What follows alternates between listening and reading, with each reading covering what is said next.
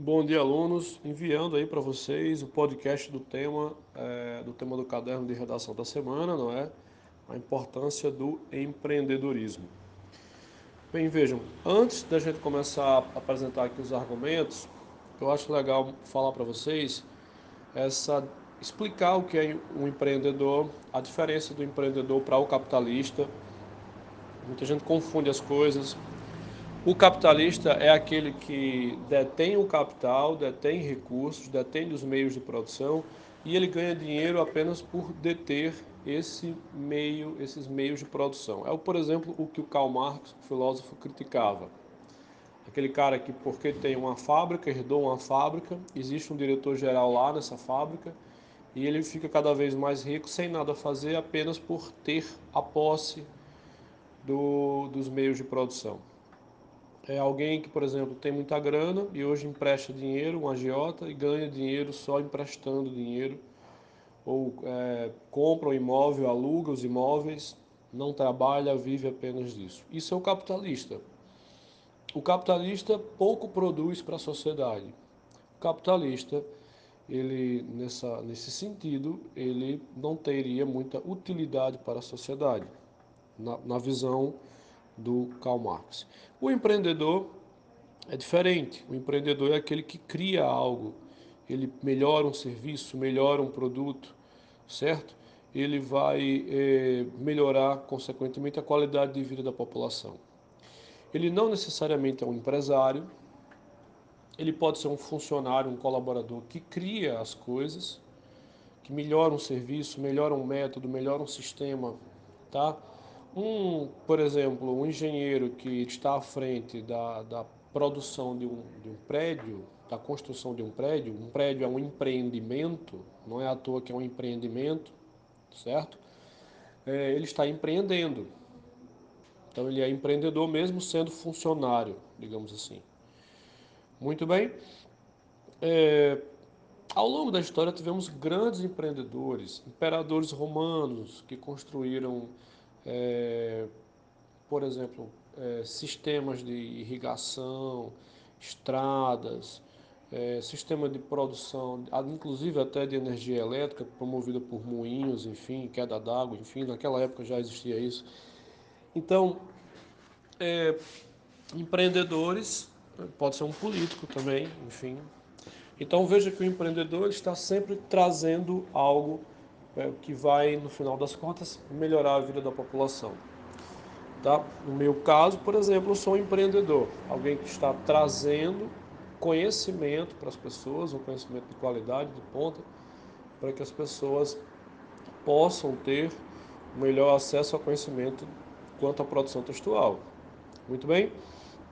É, vejam, que existe uma palavrinha aí, ela não está aí à toa, é a palavra importância. A importância do empreendedorismo.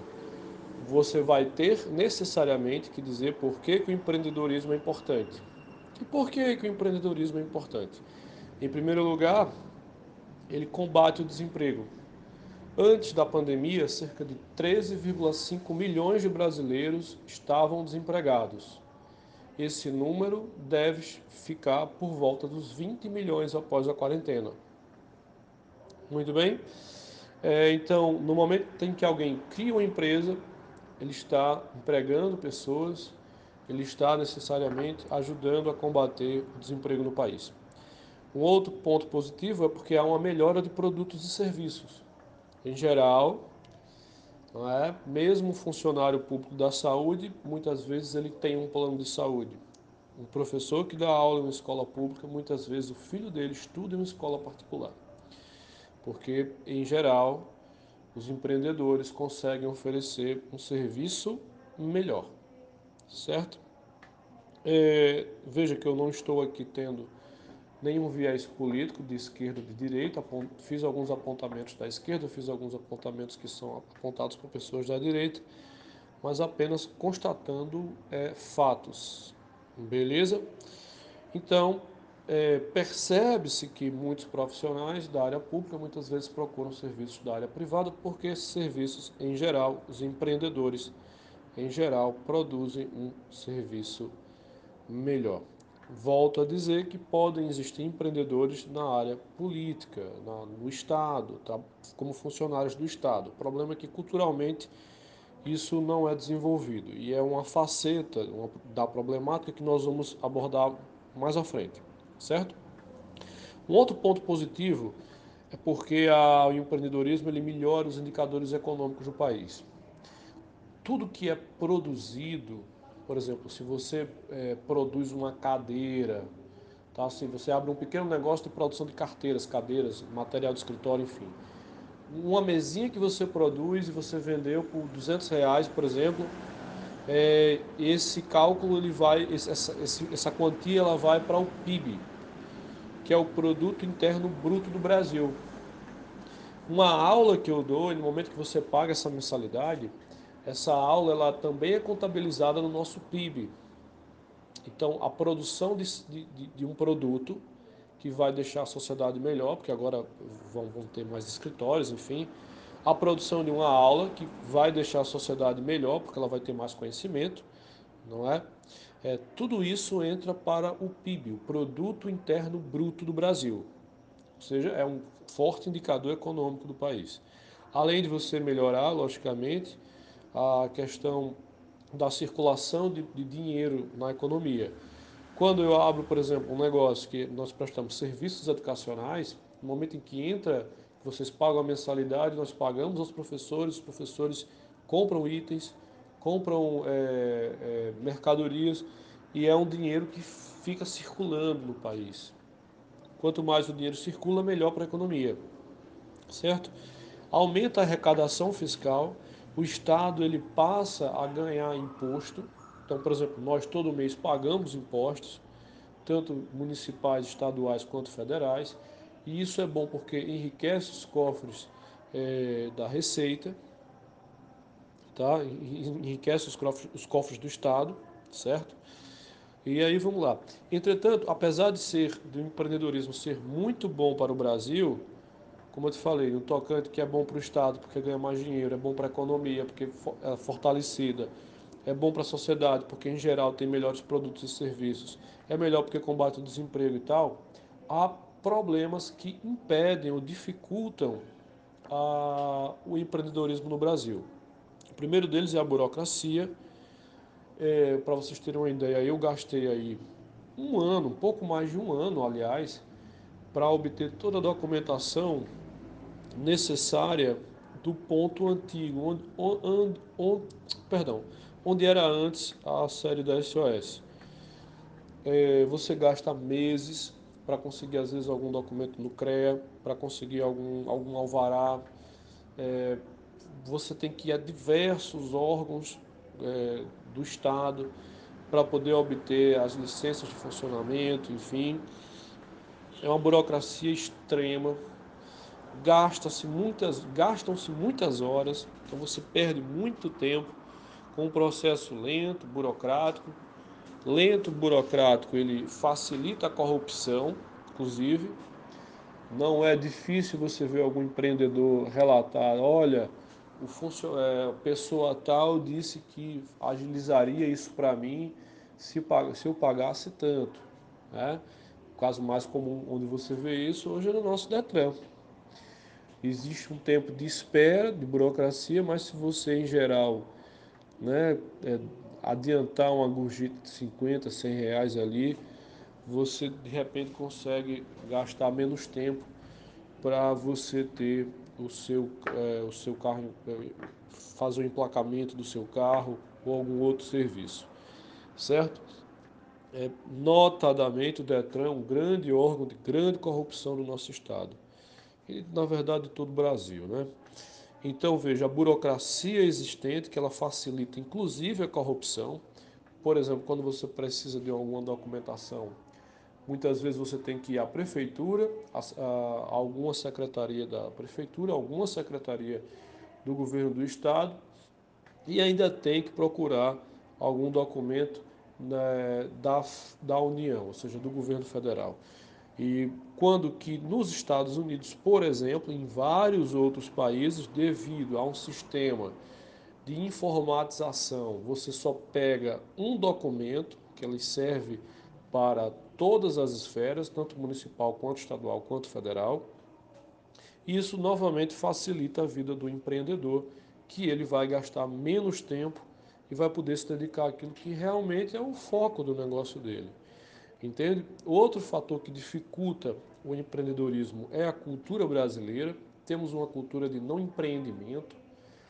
Se, eh, geralmente, quando numa aula presencial eu pergunto quantas pessoas aqui querem abrir um negócio, uma ou duas pessoas no máximo levantam as mãos. Em geral, elas pensam em fazer um concurso público ou passar em medicina, que é praticamente a mesma coisa que passar em um concurso público, porque você fica com a vida garantida praticamente, não é? é então, como eu posso te falar? Culturalmente, o Brasil não é um país que estimula o empreendedorismo ou que as pessoas valorizam o ato de empreender. Realmente é muito difícil empreender. Neste momento, muitos empresários estão passando por muita dificuldade, principalmente os pequenos e médios empresários, porque as grandes quantias destinadas ao resgate das empresas, eles estão chegando, mas chegando para as grandes e gigantes empresas, digamos assim. As empresas maiores, elas estão tendo muito mais facilidade de acesso a esses recursos do que as micro e pequenas empresas no Brasil. Muito bem? É, nós temos uma cultura que é, a, é, acha que lucrar é pecado, muitas vezes falar de dinheiro é como se fosse algo sujo, as pessoas evitam falar de dinheiro, e, o que não deveria ser, certo? É claro que você não pode valorizar mais o dinheiro do que a moral, do que a ética, do que os, as relações sociais, claro. Não é? é por exemplo, a gente tem é, já casos de pessoas que se suicidaram por causa das crises que estão acontecendo no Brasil. Em todas as crises, principalmente econômicas, né, você tem empresários que se matam. Por quê? Porque eles só veem aí a vida deles é ganhar dinheiro, o sentido da vida deles é lucrar, e quando não conseguem mais isso, a vida perde o sentido. E não é isso. Não é, gente? A vida é muito mais do que o lucro. É, mas, enfim, o que eu estou querendo dizer para vocês é que temos uma cultura que desvaloriza completamente o empreendimento, o, é, não se pode falar sobre dinheiro, sobre lucro. É, é, como eu falei, é, o, o, dinheiro é uma das partes da vida, tá? que você sim tem que falar sobre isso, até mesmo para que as pessoas não sejam aí é, dominadas pelas grandes é, pelas grandes corporações, pelos grandes bancos, não sejam explorados pelas empresas que são que oferecem um serviço de cartão de crédito, enfim, as pessoas elas devem saber se programar para fazer uma compra, né, empreender, enfim. Muito bem. Um outro ponto que dificulta o empreendedorismo no nosso país é a falta de crédito. Falta de crédito, certo? É, principalmente o microempreendedor ele encontra uma dificuldade enorme de abrir um negócio. Se ele é pobre, por exemplo, se ele trabalhava numa loja de shopping e o shopping está fechado, ele foi demitido, ele não consegue crédito para abrir um negócio. Além de existir a burocracia, não tem crédito. Então o que, que ele faz? Às vezes é uma pessoa que vai até agora para o mundo do crime, vai vender drogas né? que é um serviço que está funcionando em Natal, em, acredito que em boa, boa parte do Brasil, que é o, Zé Droguinha que vai, pega a moto dele e vai entregar ali é, cocaína, maconha, enfim, na casa da pessoa. É um serviço que todo mundo sabe que funciona em Natal, certo? Então, é, às vezes a pessoa, pelo desemprego, é, recorre ao mundo da criminalidade certo? Quando o Estado fecha uma porta, o mundo do crime abre uma janela, né? Para que a pessoa possa sobreviver. Então temos essa falta de crédito, principalmente porque os bancos eles oferecem, eles, eles vão ver, por exemplo, é, tipo assim, ah, será que essa pessoa tem capacidade de, de pagamento? É, as exigências para a pessoa obter um empréstimo elas são grandes, então geralmente a pessoa não consegue obter esse empréstimo certo? E com isso não consegue abrir um pequeno negócio. Então, baseado em toda essa problemática aí, eu pensei em algumas soluções. Uma delas seria o crédito super fácil. Tá? O que seria esse crédito super fácil?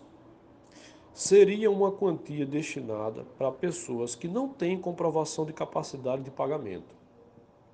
Então, tipo, uma pessoa que trabalhava no shopping, perdeu ali o, o seu emprego, e aí ele vai é, conseguir um crédito de até, digamos assim, 4 mil reais, por exemplo, que não é muita coisa, mas é o suficiente para ele comprar de repente uma escova, um secador de cabelo, um, um, um espelho, para que ele abra um pequeno salão de beleza é, dentro da casa dele ou na garagem da casa dele, para que ele logicamente não, não vá para o mundo do crime.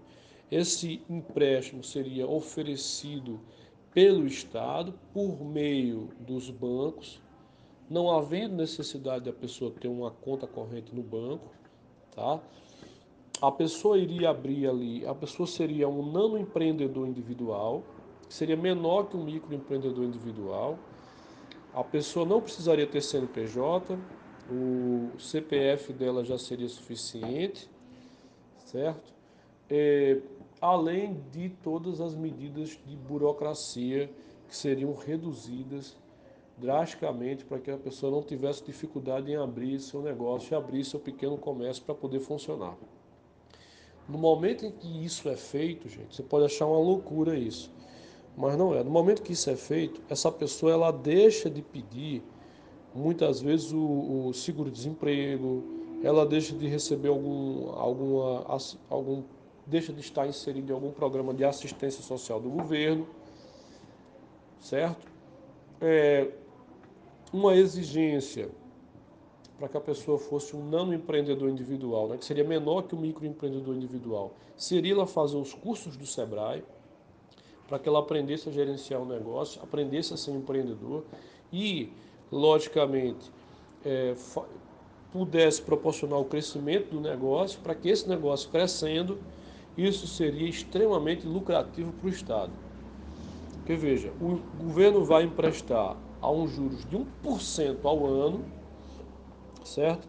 E esse dinheiro vai voltar de uma forma muito mais forte. Porque, por exemplo, uma empresa só, um salão de, de beleza só desse, se ele der certo, além do que o Estado vai economizar com, com gastos em assistência social e saúde também, né? Porque a pessoa desempregada ou que entra para o mundo das drogas acaba consumindo muito mais dos recursos do SUS, certo?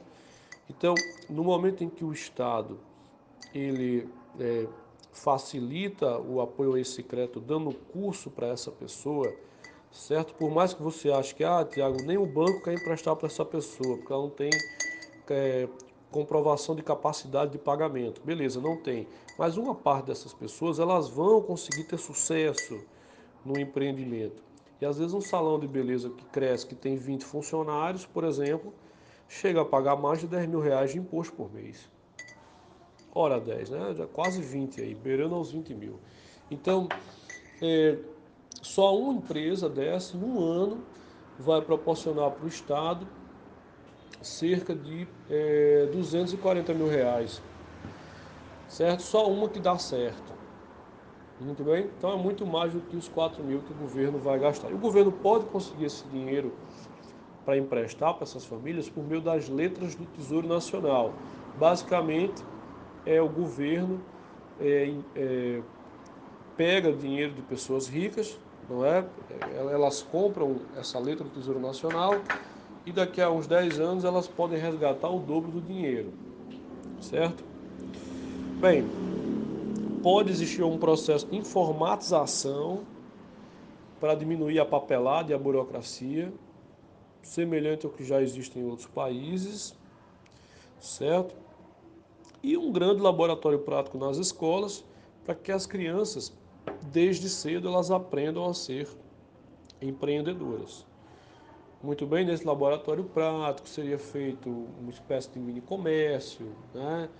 onde existiriam aí o banco, o fornecedor, o varejista, consumidor, e a cada período, né, o estudante ele vai passar por, tipo assim, é, nesse trimestre o, o aluno ele vai ser cliente, então ele, ele vai aprender técnicas de se planejar para comprar, como comprar com cartão de crédito e tal.